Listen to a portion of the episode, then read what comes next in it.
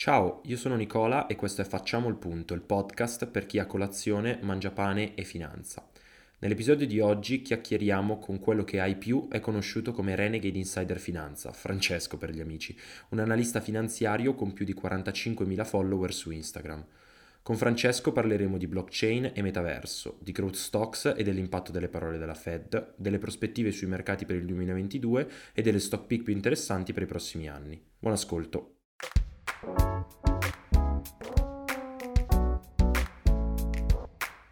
Iniziamo dalla blockchain. Francesco, cosa ci dici? Cos'è questa blockchain? Facciamo una mini introduzione per i nostri ascoltatori neofiti del web 3.0, blockchain, NFT, tutte le buzzword che ci possono venire in mente le mettiamo cripto, bitcoin, ethereum, Va Solana, bene, le mettiamo tutte. Allora, le mettiamo tutte, dalla prima all'ultima. Allora, vabbè, come dice la parola, uh, blockchain, catena di blocchi, no? Che cos'è? È sostanzialmente una struttura di codici che una volta che viene assemblata diventa uh, e viene approvata da un, un sistema decentralizzato uh, è immutabile, cioè rimane stabile nel tempo. A che cosa serve? Può servire a diciamo, agli scopi più disparati. Eh, e perché possiamo credere che possa rappresentare sempre più il futuro che andremo a vivere? Perché eh, avere un codice blockchain permette di risalire all'origine della, di una determinata transazione di un determinato prodotto. Quindi facciamo l'esempio, eh, in questo momento ci sono molte società, per esempio produttori di uh, di prodotti come possono essere uh, la carne, allevatori, che vogliono tracciare l'origine del proprio prodotto in maniera tale che quando vanno a vendere la, il, la carne ai supermercati uh, possono dire guarda che la mia carne viene da allevamenti sicuri, viene da allevamenti uh, bio, oppure viene, utilizziamo le migliori materie prime, allora tu registri il tuo, diciamo, l'animale nel momento in cui lo prendi dall'allevamento e, regi- e ogni volta che l'animale si muove e segue il, il, processo, il processo successivo della catena del valore, quindi non so, viene prima eh, allevato, fatto crescere, poi dopo eh, si passa eh, al, al, taglio, poi dopo si passa alla lavorazione, eccetera, eccetera, viene aggiunto un codice a questa, a questa blockchain che poi permetterà, una volta venduta la carne al supermercato, di risalire al, al, prodotto e a tutte le fasi che, che, sono state effettuate di trasformazione del prodotto. Poi, secondo me, la cosa, la cosa interessante di questo uh, che, che, possiamo sottolineare per chi ci ascolta è che non è un qualcosa la tracciabilità, per esempio, l'applicazione sulla supply chain che ti dicevi, l'esempio della mucca dall'allevamento al piatto, eh, non è un qualcosa che le aziende non fanno. Le aziende ce l'hanno questa tracciabilità indipendentemente dalla blockchain, perché ce la devono avere per forza di cose. Quello che rileva e che eh, chi ci ascolta potrebbe non aver colto è che con la blockchain questi dati diventano immutabili. Cioè, se tu hai la mucca che è stata lavata in Paraguay, sparo, non so neanche se si allevano le mucche Paraguay, eh, e è stata trasportata ed è arrivata sul tuo piatto, nessuno, neanche l'azienda, potrà cambiare e dire no, guarda che quella mucca non viene dal Paraguay, viene dall'Argentina. Non lo potrà dire. E non potrà dire guarda che la mucca del Paraguay è quella argentina che vale di più. Non è così.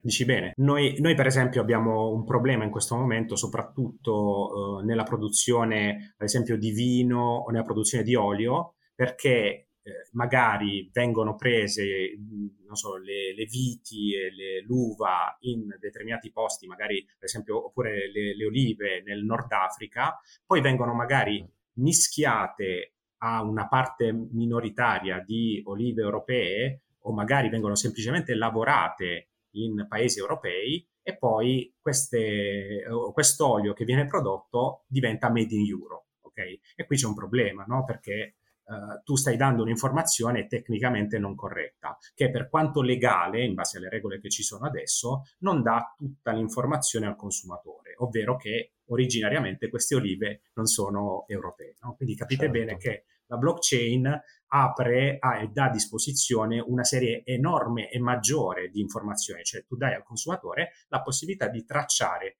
dall'inizio fino alla fine tutti i processi che ha subito in termini di lavorazione il prodotto. E questa è una grande, è una grande evoluzione ecco, dal punto di vista, um, però diciamo che questo è solo uno degli elementi ecco, che, uh, che, riguarda la blockchain. Eh. Ci sono risvolti uh, enormi anche su, ovviamente, uh, capite bene anche sulla cripto, sulle criptovalute.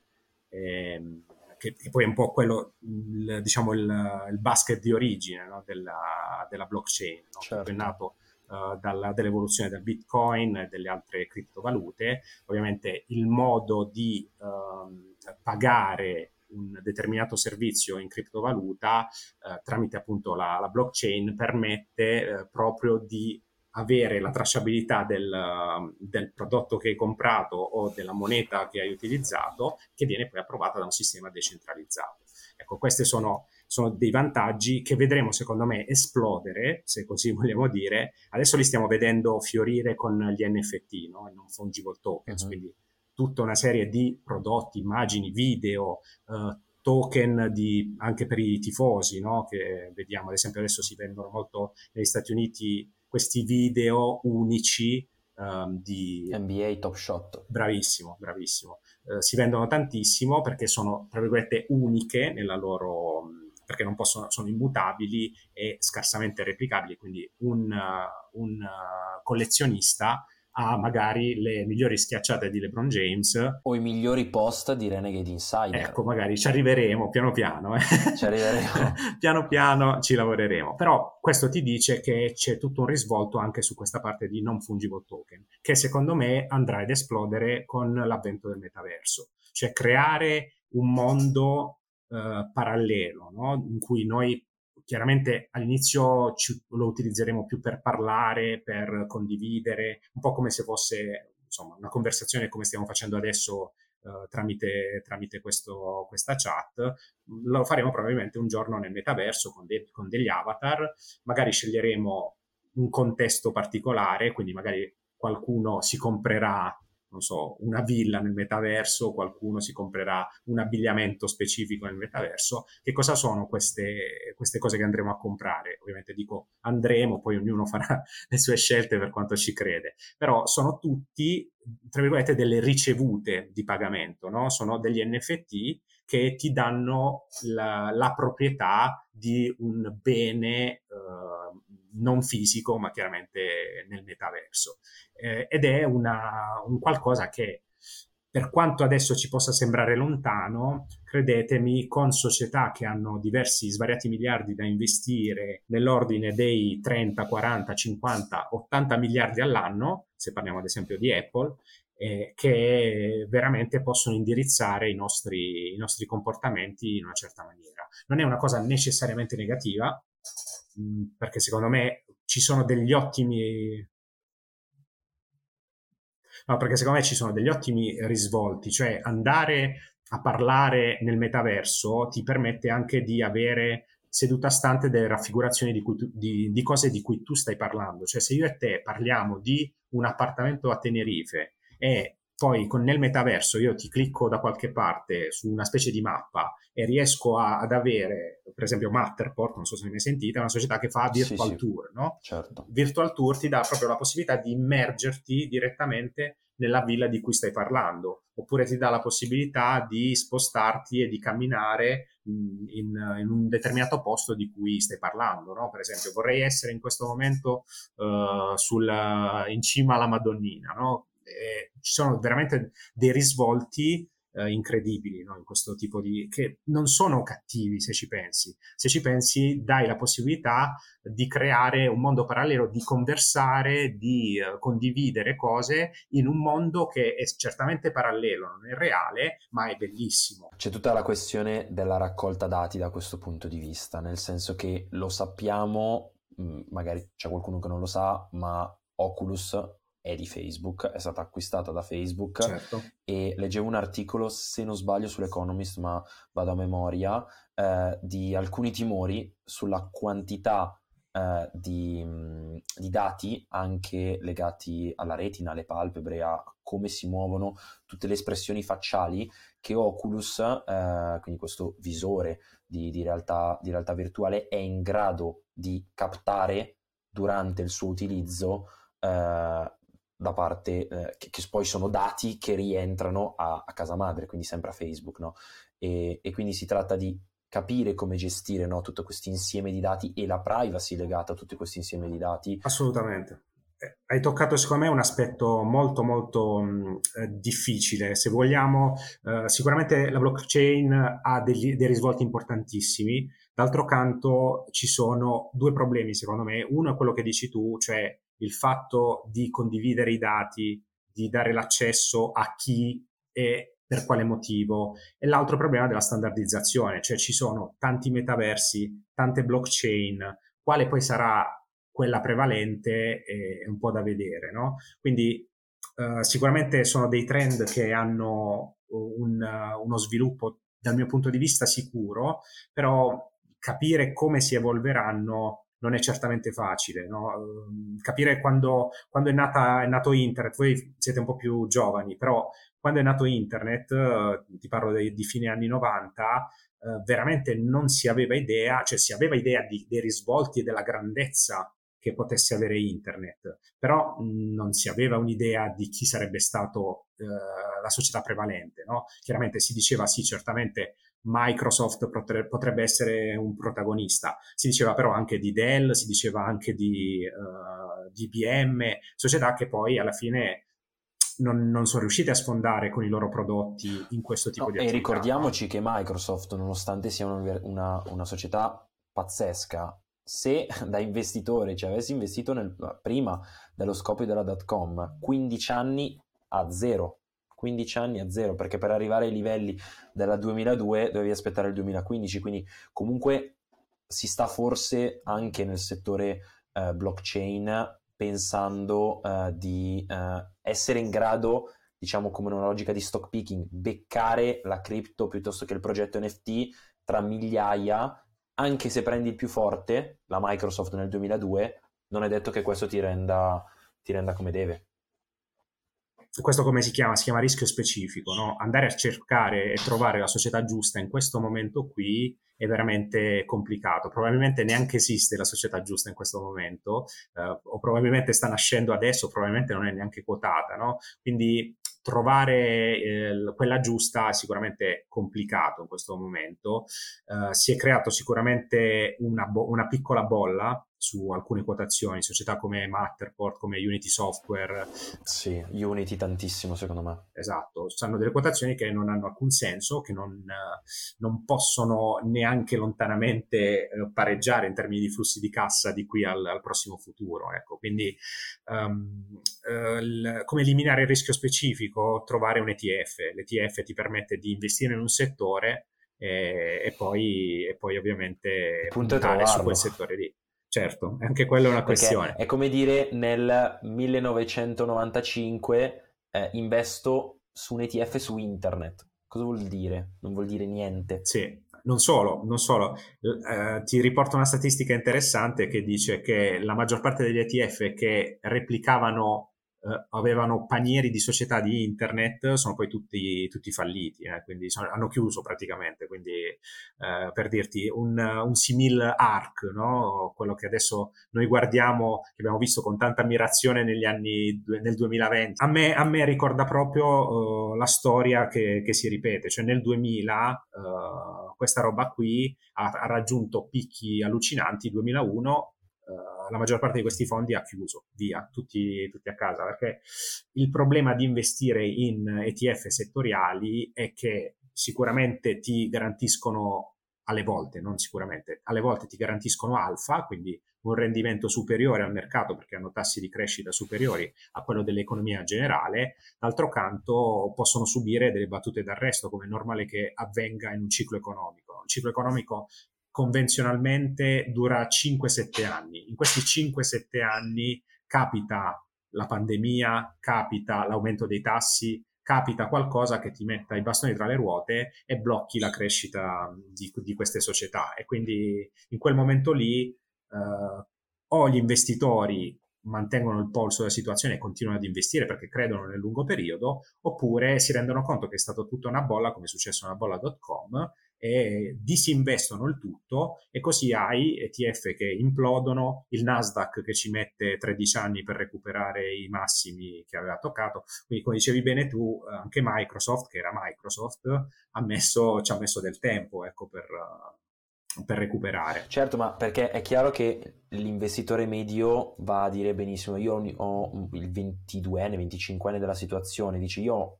un'ottica di lungo periodo, a me non interessa.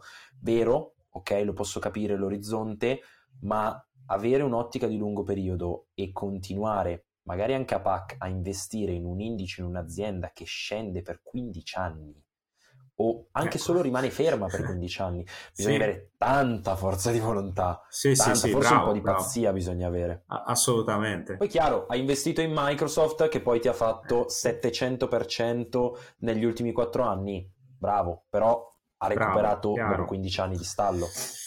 Assolutamente, no, no, infatti siamo d'accordo. Ecco, io diciamo che uh, sicuramente il consiglio che posso dare è ricercare un ETF se credete in un settore uh, e se vedete che ci sono delle buone basi di crescita.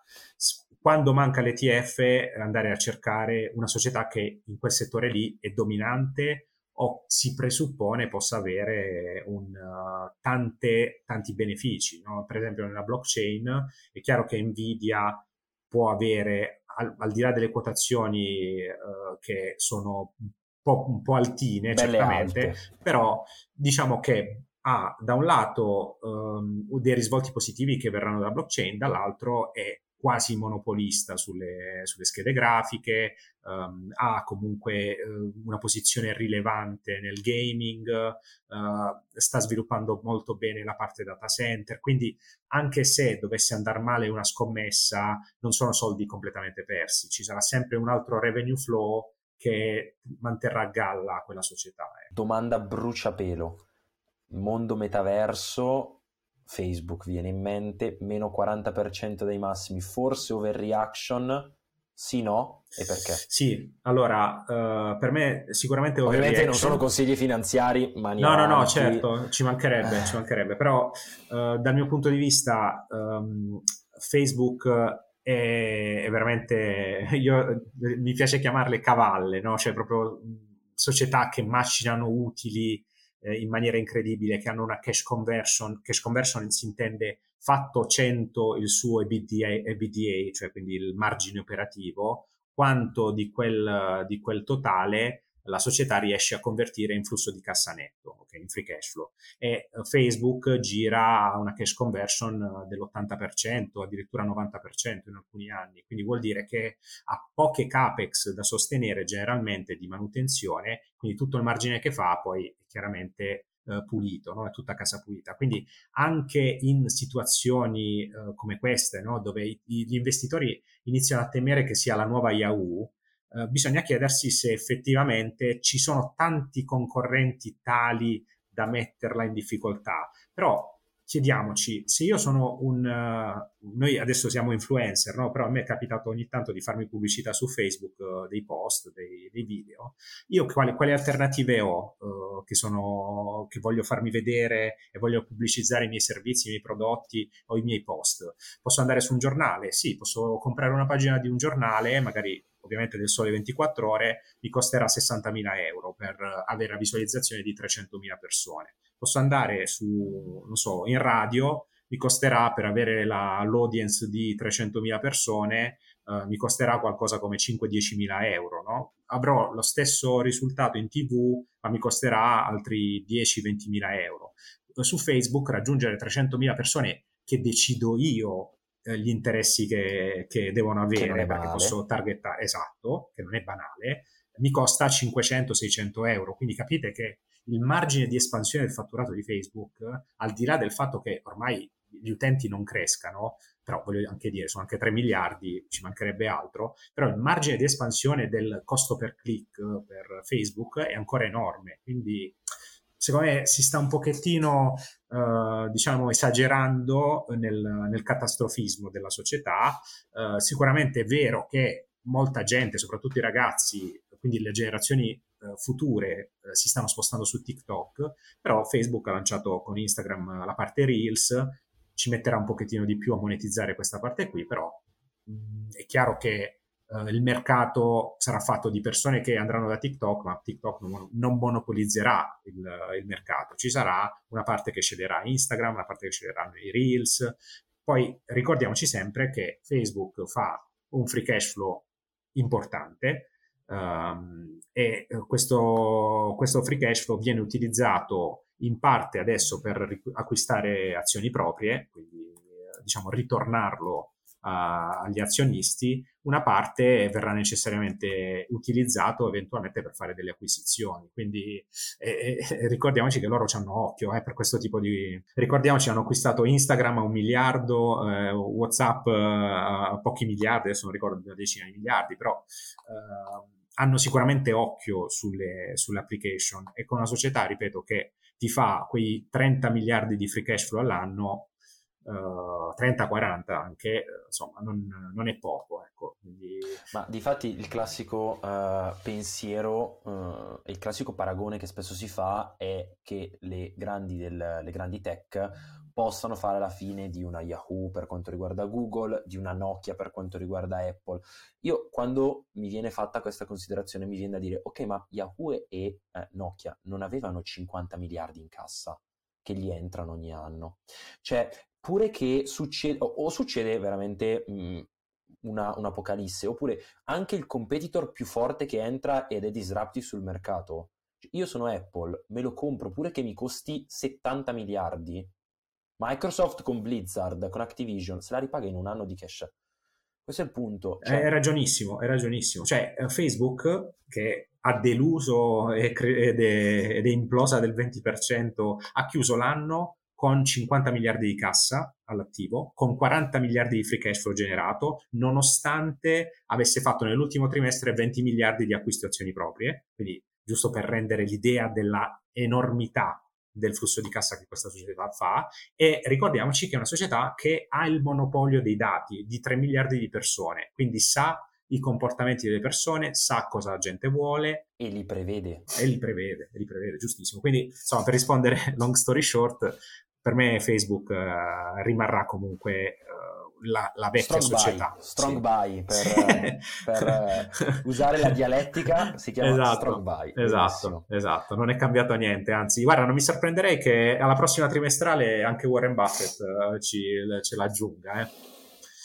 Chissà, ah, vedremo, questa... no, vedremo, perché inizia a diventare value, eh, in questo momento qui... 16 DPE, 16,30 di, di price earning, è folle. Sì, hai un enterprise value EBITDA sotto le 10 volte quasi, cioè inizia a diventare veramente interessante. Allora, io che non volevo investirci mm, perché sono, sto cercando di togliermi un pochino dallo stock picking e rimanere un, un po' più passivo, anche se è difficile personalmente. Ehm, e anche perché non ho tanta liquidità in questo momento, perché sono già entrato con, con le ultime correzioni, mi sono detto, allora, ho visto che è scesa il 25, ho detto ok, aspetta. Era a 2,32, 2,33, non mi ricordo, una roba simile, eh, e ho detto ok, se scende a 2,23, perde ancora un po', posso entrare. Perché a quel punto è, cioè, è troppo un affare per, per evitarlo. Adesso è a 2,24, quindi non so se sperare che venga ancora giù di, di un pochino, perché allora acquisto altrimenti... Ma ora ti dico, eh, secondo me nel breve periodo bisogna concepire eh, le azioni come se fossero su un piano inclinato, no? a seconda di come gira il trend di mercato. Per esempio adesso il trend è che salgono i tassi, le tecnologiche scendono, le società sono strutturalmente in, in giù, quindi piano piano le tecnologiche continueranno a scendere, tanto più ci sarà la paura del, dell'aumento dell'inflazione, la paura dell'aumento dei tassi, cosa succederà? A un certo punto arriveranno dei catalyst positivi. Quali sono i catalyst che abbiamo per Facebook, per, per Meta? Innanzitutto il, il, fatto che l'inflazione prima o poi si arresterà, no? quindi me, magari metà anno, fine anno, l'inflazione americana potrebbe in qualche modo arrestarsi, magari con il primo aumento dei tassi la gente si inizia un attimo a spaventare, spende di meno, sì, investe di meno. le aspettative. Iniziamo a vederlo già eh, nei noli delle navi che stanno calando o nelle, nelle, nei costi delle auto usate che si sono fermati. Iniziamo già a vedere che la gente non riesce più ad assorbire tutto l'aumento dei prezzi, ma dice oh, ragazzi qua calmatevi perché noi non possiamo più spendere all'infinito. No? Quindi sicuramente vedremo a un certo punto un'inflazione che non cresce più come uh, cresceva prima.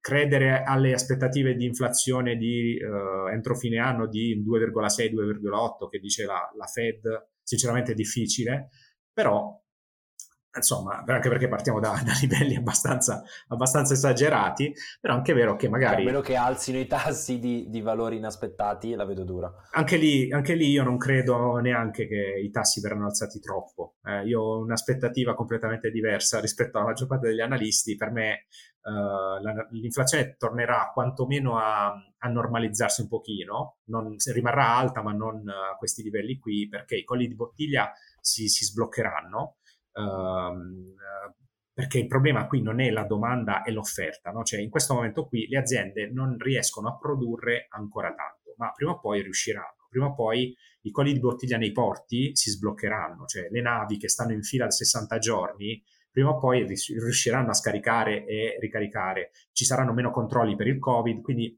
ci sarà tutta una velocizzazione. Non solo, capacità produttiva sta aumentando, cioè si stanno investendo decine e decine e decine di miliardi nei microchip, chiaramente ci vuole tanto tempo per produrre i microchip, però è chiaro che l'inflazione non è che può arrivare, può continuare a crescere di qui ai prossimi tre anni, no?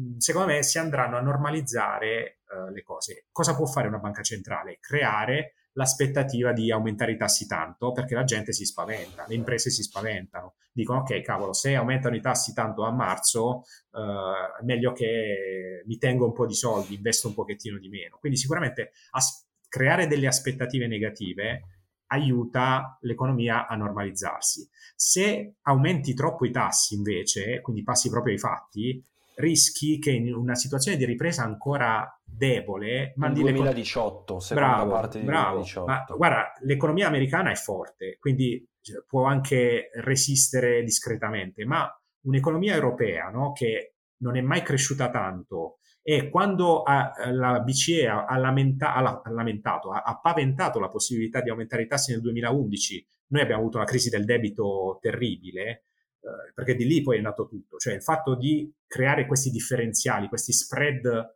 eh, che si sono allargati sempre di più, è nato tutto dal fatto che la BCE voleva, eh, diciamo, limitare lo stimolo monetario. Quindi ehm, ci sono dei rischi seri nell'aumentare i tassi. Anche la stessa Bank of England che ha aumentato i tassi eh, la scorsa settimana ha detto che ci sarà un impatto sui consumi del 2% per uno 0,25 che hanno aumentato, quindi non è, non è banale, ecco, come per economie mature che vivono di consumi dobbiamo fare molta attenzione perché la recessione è dietro l'angolo. È dietro l'angolo. Ho letto un paio di teorie da questo punto di vista antitetiche, una, una opposta all'altra. C'è la, diciamo, Bill Ackman Co., che dicono guarda la Fed arriva, ci tira la stangata da 0,50% subito a marzo, così ci spaventiamo e eh, teniamo, teniamo l'inflazione. L'altra è, guarda, forse la Fed sotto sotto magari non li alza neanche subito a marzo, o se li alza, li alza di meno di quello che sta dicendo. Perché? Perché sta creando l'aspettativa di rialzo, che di per sé è bravo, sufficiente per bravo. ridurre l'aspettativa di inflazione e quindi l'inflazione esatto, stessa. Esatto. Non solo, eh, ti riporto anche la statistica che eh, nel 90% dei casi le aspettative del mercato non si traducono mai in una, in una effettivamente negli effetti, no? E eh, in questo momento l'80% adesso negli ultimi dieci anni, se ricordo bene, l'80% della politica monetaria delle banche centrali è fatta a parole cioè non è fatta nell'aumento dello stimolo. Cioè, ricordati Whatever It Takes di Draghi. Eh, stavo proprio pensando a quello. Non ha dovuto fare niente. Bravo, lui ha bloccato la crisi del debito uh, sovrano europeo semplicemente con quelle, quelle, tre parole, ma poi ha creato, sì, chiaramente, diciamo, gli strumenti necessari, ma non li ha mai utilizzati. Quindi capisci che l'importanza di comunicare alle imprese e avere ovviamente una credibilità. La credibilità per farlo. Eh, esatto, che in questo momento con la Fed è leggermente in discussione, no? perché aver detto inflazione transitoria e qui continuiamo ad aumentare, è chiaro che perdi un pochettino di, di, controllo. Però ricordiamoci che la Fed è la banca centrale più grande del mondo, ha degli asset eh, da investire, dei prodotti da utilizzare che sono sicuramente eh, efficaci, ha i modelli econometrici migliori che ci siano in giro, quindi eh, non, non, non la sottovalutiamo, ecco, questo, questo, dal mio punto di vista è, è il messaggio.